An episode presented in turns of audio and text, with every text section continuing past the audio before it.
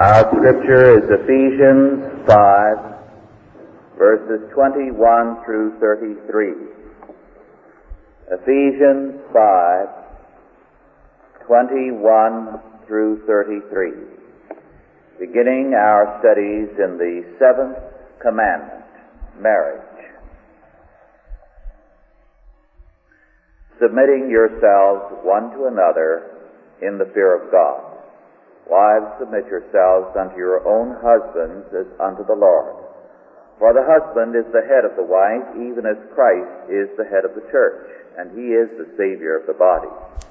Therefore, as the church is subject unto Christ, so let the wives be to their own husbands in everything. Husbands, love your wives, even as Christ also loved the church, and gave himself for it, that he might sanctify and cleanse it with the washing of water by the word, that he might present it to himself a glorious church, not having spot or wrinkle or any such thing, but that it should be holy and without blemish. So ought men to love their wives as their own bodies. He that loveth his wife loveth himself. For no man ever yet hated his own flesh, but nourisheth and cherisheth it, even as the Lord the church. For we are members of his body, of his flesh, and of his bones. For this cause shall a man leave his father and mother, and shall be joined unto his wife, and they two shall be one flesh. This is a great mystery, but I speak concerning Christ and the church. Nevertheless, let every one of you in particular so love his wife even as himself, and the wife see that she reverence her husband. The seventh commandment declares, thou shalt not commit adultery, and its purpose is very obviously to protect marriage. It is important, therefore, to understand the significance of marriage before we deal with the specific laws governing its violation. We have marriage first defined for us in Genesis two, verses eighteen through twenty-five. But in Genesis, marriage is defined in relationship to man. First of all, we need to study it in relationship to God. And hence, our concern this week is with the Ephesian passage, and next week with Genesis. Marriage clearly is, according to Scripture, of this earth. As our Lord said, there is no marrying or giving in marriage in heaven. But it still has reference to and is governed by God, as are all things. God being the creator and the maker of all things, all things are absolutely subject to his law. In order to understand marriage, in fact, everything, we must begin with verse twenty-one, which asserts a general principle, submitting yourselves one to another in the fear of God. We have here a general principle of subjection affirmed.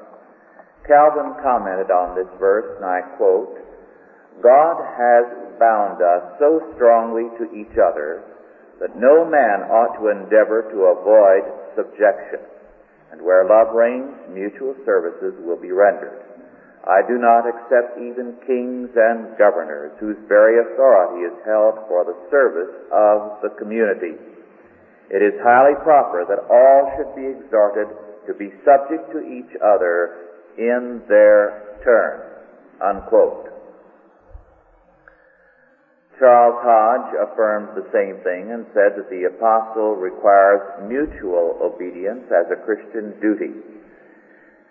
And under this head, Saint Paul, in this chapter and the next, discusses not only the relationship of husbands and wives, but of parents and children, of masters and servants, of everyone, of subjects in a government and rulers.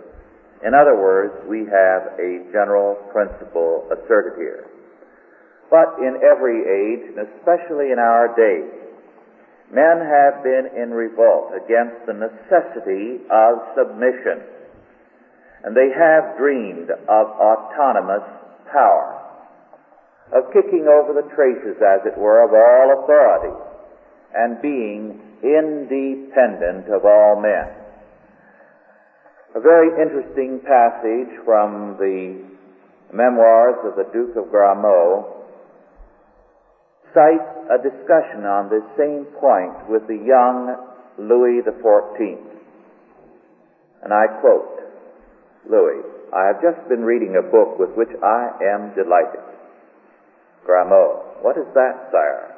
Louis: "Calcandil. It pleases me to find in it arbitrary power in the hands of one man, everything being done by him or by his orders, he rendering an account of his acts to no man, and obeyed blindly by all his subjects without exception. Such boundless power is the closest approach to that of God. What do you think, Gramont?" Gramont: "I am pleased that your Majesty has taken to reading, but I would ask if he has read the whole of Calcandil." Louis: "No, only the preface." Gramont: "Well then, let your Majesty read the book through, and when he has finished it, see how many Turkish emperors died in their beds, and how many came to a violent end. In Calcandil one finds ample proof that a prince who can do whatever he pleases should never be such a fool as to do so." Unquote. Gramont's observations, of course, were to the point. But this dream of absolute power, being like God, as Louis the fourteenth very clearly saw it, is now the popular dream. It is, in fact, the dream of the New Left, of anarchism. Every man his own God. And so today, the idea of submission to authority is in particular despised. And we are again and again told by intellectuals and by prominent leaders of youth as well as politicians that we are duty-bound to violate any law we differ with. In other words, there is no law save our own will. However, this ideal of anarchism is an impossibility. Men are interdependent one upon another. But the general principle of subjection, as here given in Scripture, and of service, is rooted in far more than man's interdependence. It is grounded in a theocratic faith, that is, that ultimately all men are under God and subject to His word and to His law order. Men are to be in subjection and submission one to another, in mutual service, not because the needs of humanity require it, but in fear of God and in obedience to His law word. The human interdependence exists because of a prior dependence upon God. Because man is not God, man is a subject, primarily and essentially to God and to others in the Lord only. Where men reject the idea of submission to authority and to God and assert their autonomy, they do not thereby gain independence. This rejection of God's authority and the assertion of man's total independence, of course, was the essence of Marxism, as well as of anarchism. And the revolution of nineteen seventeen, as well as the French Revolution, had at their heart this assertion of man's total independence of God and man. But, on the contrary, it led to a greater subje- uh, subjection by man to men. This subjection, however, was now without the restraint of the fear of God and His law. And so, every attempt to destroy due submission to authority brings about a total submission to lawlessness and to tyranny. The fact about biblical submission is that it is always limited, always under law. It is a constitutional submission. That is, a husband is to be obeyed in everything, we are told, insofar as he is in the Lord. In other words, he cannot command his wife to sin. Parents, rulers, all have a limited authority. Their authority is at all times strictly limited by the Word of God and is subject to God. God's prior lordship governs and conditions all situations and all authorities. To deny the biblical principle of subjection, of submission, is to open the door to tyranny, because there will be subjection. It is inescapable. Consider, for example, the kind of world that has prevailed over and over again in history and will prevail again when biblical principles of authority are denied. Where do women come out? You had, of course, feminism in the Roman Empire. And women fought for and won the right to do as they pleased and to be independent of all authority, denying that anyone had the right to tell them anything, least of all their husbands. What was the consequence? Well, the consequence was a lawless empire, ultimately, in which every kind of authority was broken. The authority of women over their children. The authority of the state over its subjects, of the police over criminals. And women ended up under greater subjection, because now it was the subjection of brute force, of total lawlessness, of no safety at all. And so they lost. They lost everything. Thus, in terms of Scripture, wives are not placed in bondage by biblical law, but are rather established in liberty and security, in the liberty and security of a God-ordained relationship and a God-ordained law order, where the husband under God exercises his authority for the welfare of his household, and where the wife exercises her authority under God for the total welfare of the family. But without biblical faith, there is no law order. There is anarchy, and everyone suffers, especially the weaker, especially women. Without biblical faith, what happens? Marriage is soon reduced to feeling. And as a result, where feeling prevails, there is very little security.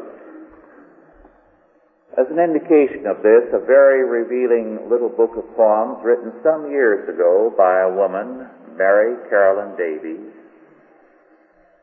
has a poem entitled A Marriage, in which she writes, "Took my name and took my pride, left me not much else beside, but the feeling that ensures sort of joy at being yours. Property," that's what it meant, "property, and we content. Now you're gone. Can I be anything but property?" In other words, a relationship such as hers that had nothing but feeling ended with the feeling and left her with nothing, so that she could write, "Here is a woman They'll say to all men, a little soiled by living, a little soiled by loving, a little flecked, a little specked, oh, they are forgiving to you who did the wrong.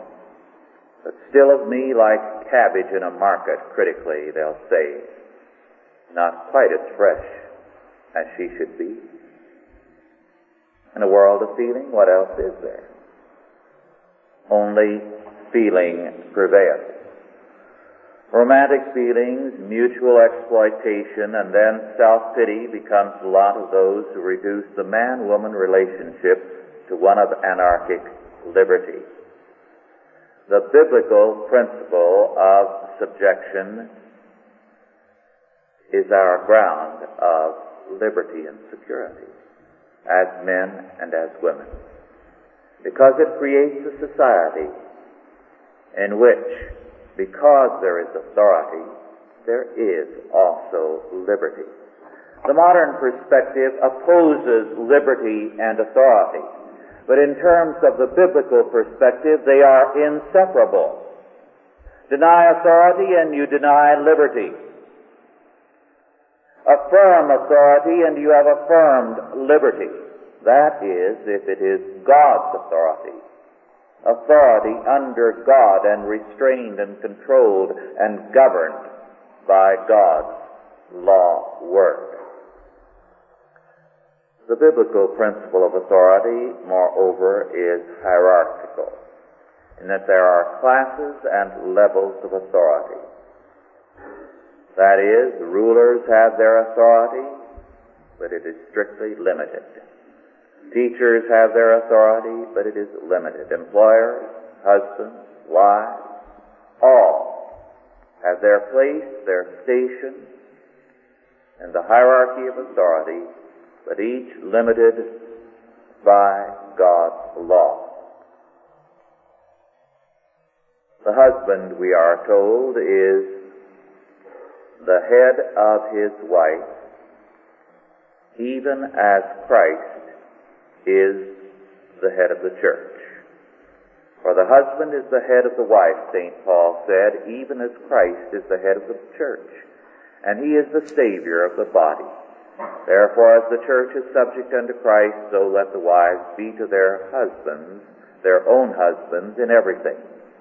Husbands, love your wives, even as Christ also loved the church and gave himself for us, that he might sanctify and cleanse it with the washing of water by the word, that he might present it to himself a glorious church, not having spot or wrinkle or any such thing, but that it should be holy and without blemish.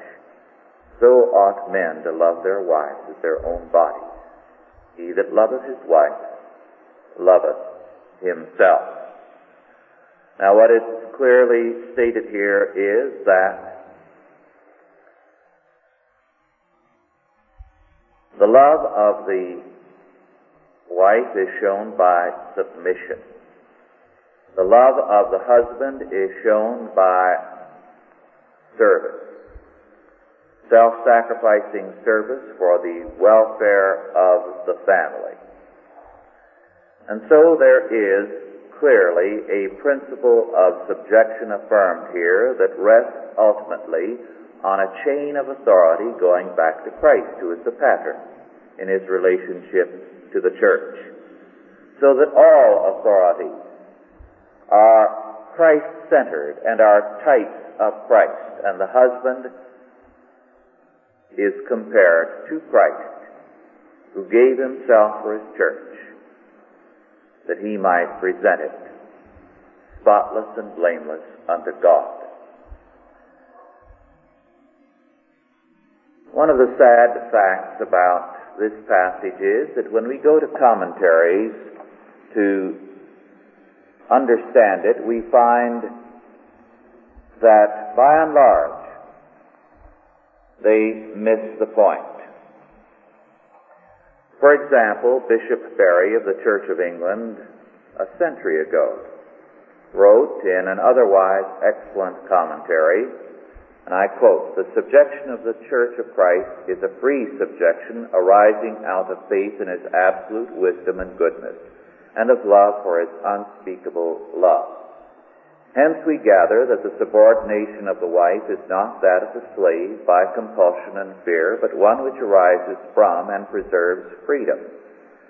Next, that it can exist, or at any rate can endure, only on condition of superior wisdom and goodness and love in the husband.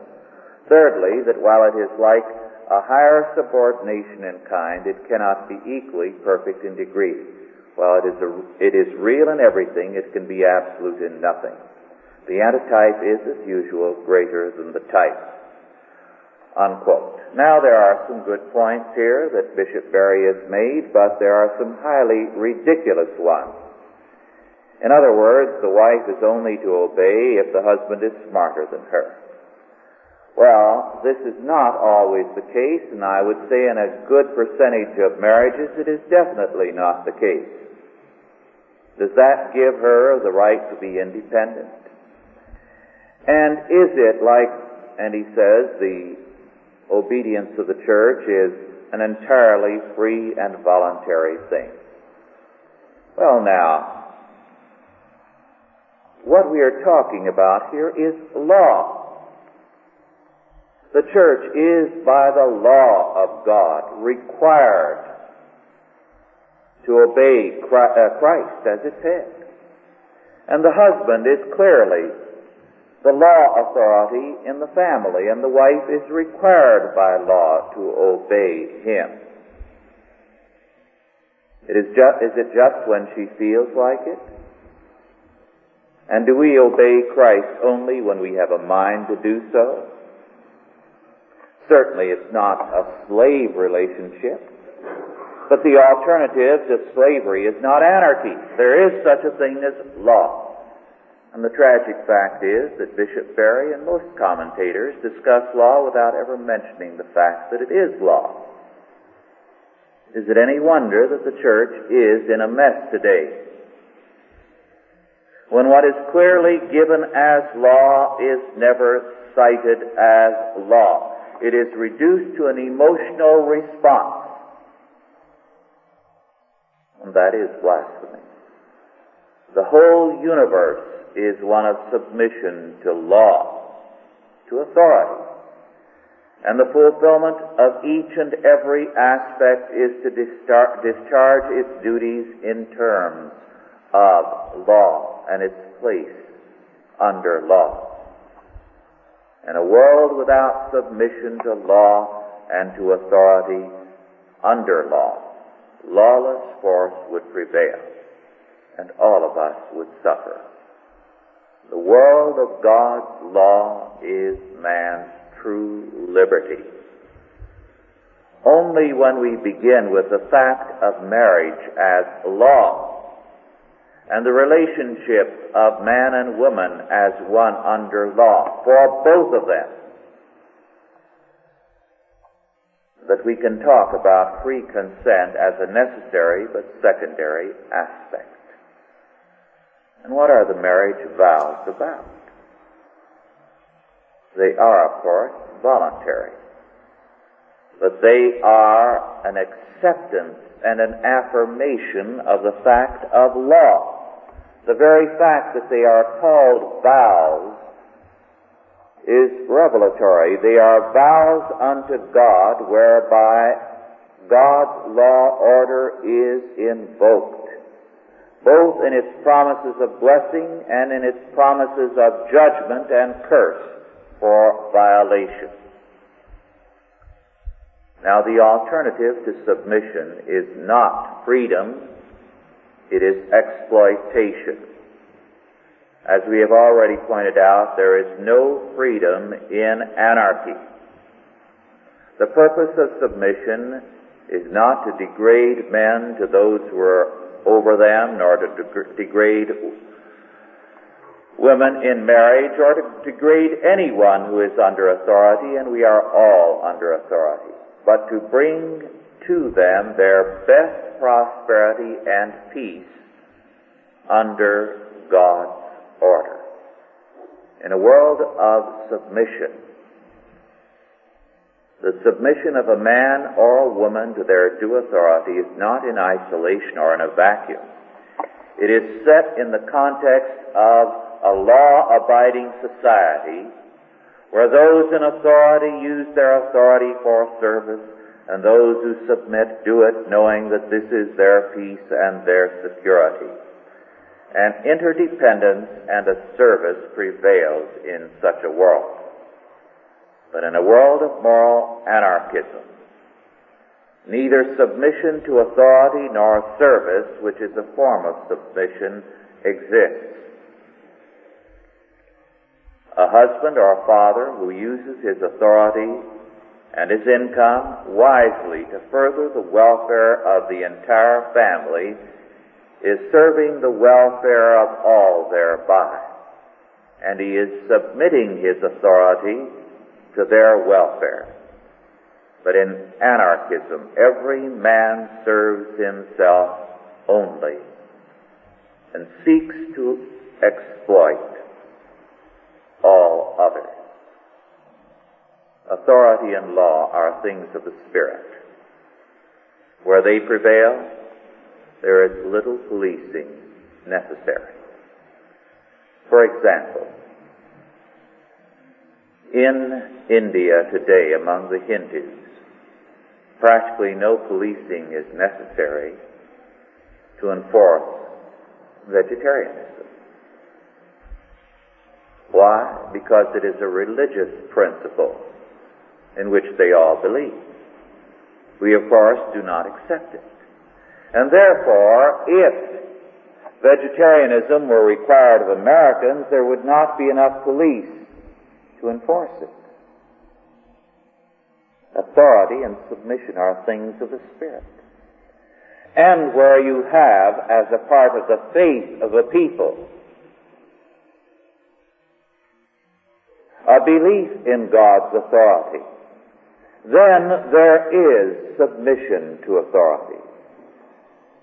Some months ago I cited the fact that in England, centuries ago, at one time it was impossible for anyone to leave their house in safety, and yet within a few generations it could be said that a virgin on horseback with a sack of gold could cross from one end of England to the other in safety. Now, what was the difference? The difference was that now there was not only policing, but that there was a common faith that undergirded the whole of society. Else how could a woman out of sight of the police with a sack of gold be safe? But once there was a faith that undergirded the whole order, that faith was the primary policing. And it is because today that primary policing of a common faith has been systematically destroyed, that it would be very difficult, even by doubling our police forces or changing the complexion of the Supreme Court, to do more than temporarily halt the decay of law and order. Humanism today is denying the foundations of law for purely relative, purely personal considerations. A personal outlook is impersonal in its view of other people. That is, if your only criterion for judging things is yourself, personal, then you are impersonal in your use of other people, because there is nothing outside of yourself that matters. And as a result, an externalism prevails wherever humanism flourishes. And so it is today that the basic qualities men desire in a woman are purely external. And similarly, the qualities women increasingly desire of men.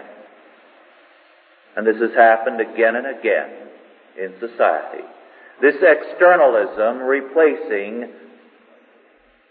God's law order, an externalism that seeks to exploit people. For example, Sir Thomas More, now supposedly a saint of the Catholic Church, who was actually a militant humanist, in his book Utopia, in which he portrayed an ideal communistic society, said that before marriage, men should have the right to examine in the nude their prospective bride before they said yes or no to her.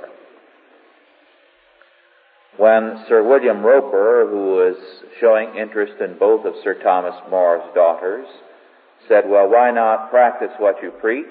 Sir Thomas More took him into the bedroom where the two girls were sleeping and whipped off the blankets, and the girls' night dresses were up under their elbows. The girls, when they were awakened by the light, rolled over, and Sir William Roper says, I've seen both sides, and he slapped one of them on the backside and said, I'll have her. Now, the only thing we can call this, whether Sir Thomas is now an official saint or not, is the epitome of coarseness and externalism. And this is precisely what prevails when the primacy of the Spirit is destroyed, when God's law order and authority, which are things of the Spirit, are eroded. Marriage, we are told here, is a type of Christ. In Ephesians three, verses fourteen and fifteen, according to James Moffat's translation, we read, For this reason, then, I kneel before the Father, from whom every family in heaven and on earth derives its name and nature. The Father of all families can also be rendered the Father of all fatherhoods, so that all fatherhoods are a type of Christ. And every family in heaven and earth derives its name and nature from God. Now, what Saint Paul is saying in the third chapter is that the name and nature of all earthly relationships derives from the triune God. That is, apart from God, there is no law, no society, no relationship, no justice, no structure, no design, no meaning. So that what is hell? It is just bare existence in total isolation. There is no community in hell. Nothing. No relationship between person and person in hell. Because God, having been denied, who is the Father of all fatherhoods, from whom every relationship derives its name and nature, to deny God is ultimately to deny all law, all society, every possible relationship. Hell has none of these things. It is total isolation. This typology of marriage, whereby marriage is compared to the relationship of Christ and the Church, therefore says that the marriage relationship sets forth something of that which in its original comes from the triune God and from his redemptive purpose in Christ and the Church. That the source of all relationship and its law structure comes from God. Therefore it is that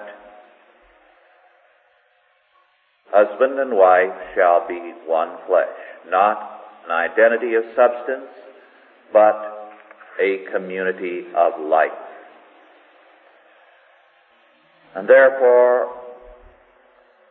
this which is called a great mystery has reference to this, the primacy of God as the source of all relationship and of all community, and therefore of all authority.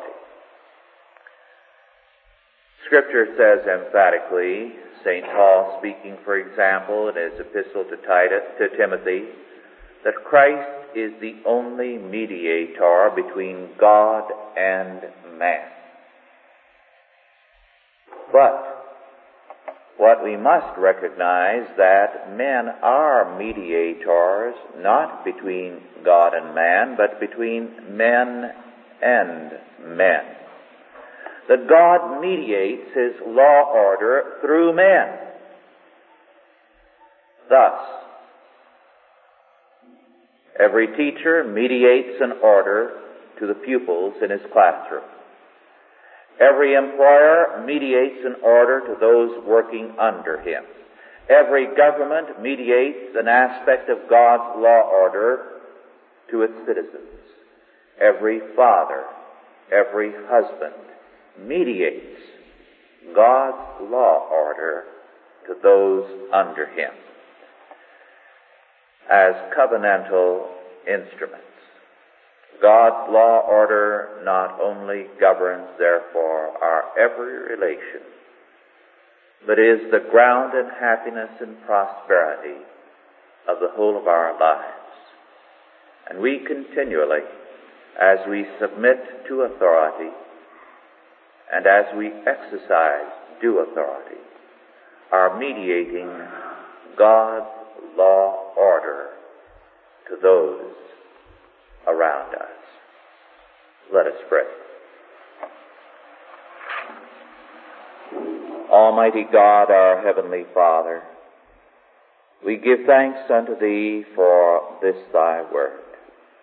We thank Thee that Thy law word speaks plainly, and that our liberty is grounded in Thy law order and authority.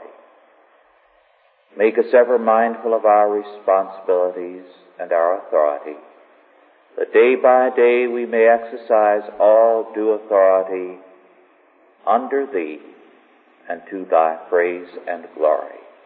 In Jesus' name, amen. Are there any questions now, first of all, with respect to our lesson? Yes.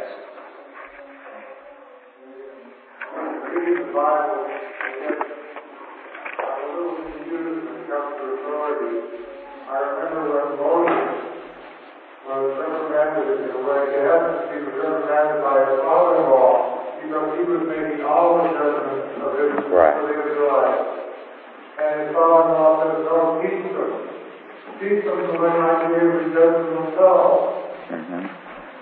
So I thought this, but to take this a little bit further, I, I read in Samuel, where Uh, the Israelite came to Samuel and said, "Give me a king." Mm-hmm. And, he, and uh, uh, he said, "They do not, they do not betray you or reject you, but they reject me." Yes. And he goes through the whole, uh, the whole list of what a king would do to them. They understand the law of taking their children, and they made for the man for captains over multitudes and sent them to war. And, all for his own purposes. And as you read it for a while, and I realize I'm not proud of it, as I read it for a while, I, I feel sometimes the Lord is saying that each man follows my law, and that there need not be a government, but my government, and you follow me. Not quite, no. In the passage with regard to Jethro and Moses, Moses was trying to carry on the whole province of the courts, and what Jethro said and God confirmed was that it should be progressively decentralized, yes, and shared. But it was all authority under God and subject to his kingship. Now, the essence of the rejection of Samuel was that they were rejecting God as the king and the lawgiver of the nation for a man. But while certainly we are to grow in responsibility, and to grow in responsibility means to grow in authority, always it is to be subject to all due authority, and there is always uh, authority in various realms ordained by God, church, state, family, vocation, school, and so on. so that these authorities are never dispensed with. They are strengthened as people become more responsible. Let me emphasize that point again. Responsibility means growth in authority. And the more responsible we become, the greater the authority with which we exercise our calling and our place, our appointed place. Yes. Yes. Is there a concept of equality under God? Equality is a modern term, basically, and I think it's best for us to bypass the word entirely, because the word equality is a mathematical term. Two plus two equals four. Both sides of an equation are identical. Now, equality as a mathematical term has reference to abstractions. In other words, it has reference, say, to uh, things that have been Uh, reduced to a common size. For example, you cannot say two trees are equal to two trees, but you can say two two-by-fours are equal to two two-by-fours. But you cannot use the equality sign where you're dealing with people, because you're not dealing with an abstraction or something that has been cut to measurement. It's been a part of the curse of our modern world that we have taken terms out of science and applied them, this is sociology, to human relations. But because science deals with precise measurements and abstractions and things like board feet and uh, other things, it cannot be applied to the human scene. So the sooner we kick sociology out of the window and all this scientific terminology out of human relationships, the better off we are. Then we won't talk about equality and inequality and other things that have reference to a domain that does not apply to us.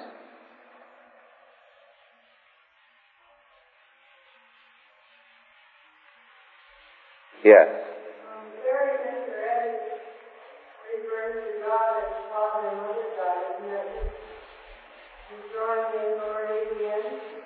Yes, of course, Mary Baker Eddy was first of all a feminist, and therefore if uh, she resented the whole idea of God being referred to as Father.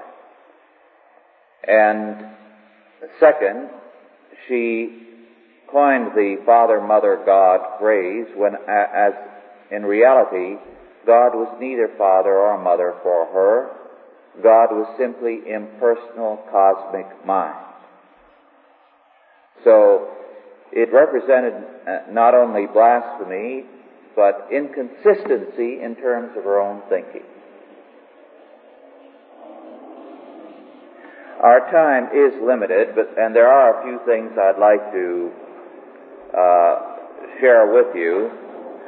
I referred, I believe, last week to the fact of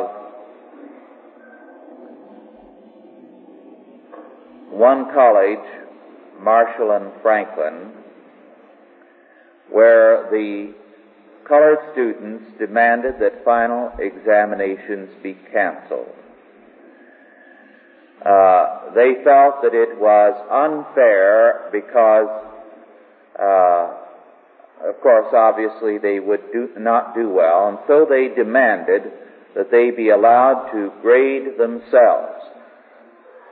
And I won't read all of it, uh, but they did uh, besiege the building and cooped up the instructors and so on. They met with President Keith Spaulding, who said the school would honor the instructors' decision. The instructors gave in. The instructors expressed deep regret over the circumstances under which we were forced to deliberate. They said they also regretted that the questions and demands raised by the black students had not been aired sooner. That's what happens in a world without authority. I referred also last week to the fact of change as basic to education. That's the only thing that they believe in today. And a week ago Saturday, the paper had Today's Youth, the Word is Change, a long article. This is the only thing they teach. Since they believe in no absolutes, what can the schools teach today? Nothing but change, which means revolution. Along the same lines, I think it is interesting to see the demands by the retail clerks against the supermarkets now, uh, in case you missed this over the holidays. The demands in, include, among original union prop, uh, proposals, according to the F E C, are paid auto insurance for teenagers in clerks' families, paid legal service for private litigation, three months vacation a year with pay to train for second careers, five weeks vacation with pay and doubling of present pension rates.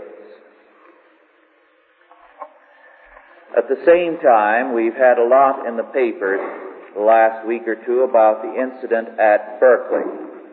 And all of the reports have been dishonest in that they have not presented the real demands of the students. Now, the students, as you know, demanded that a portion of the university property at Berkeley be made into a people's park. They moved in and planted some trees, and then the university put up a chain link fence around it. Now, of course, the president has offered to give at least half of that to the students for a people's park. Now, this paper, which was published by the students at Berkeley and distributed on every state college campus throughout the state of California, and this is what the strike was about, which most of the students participated in across the state. These are their demands.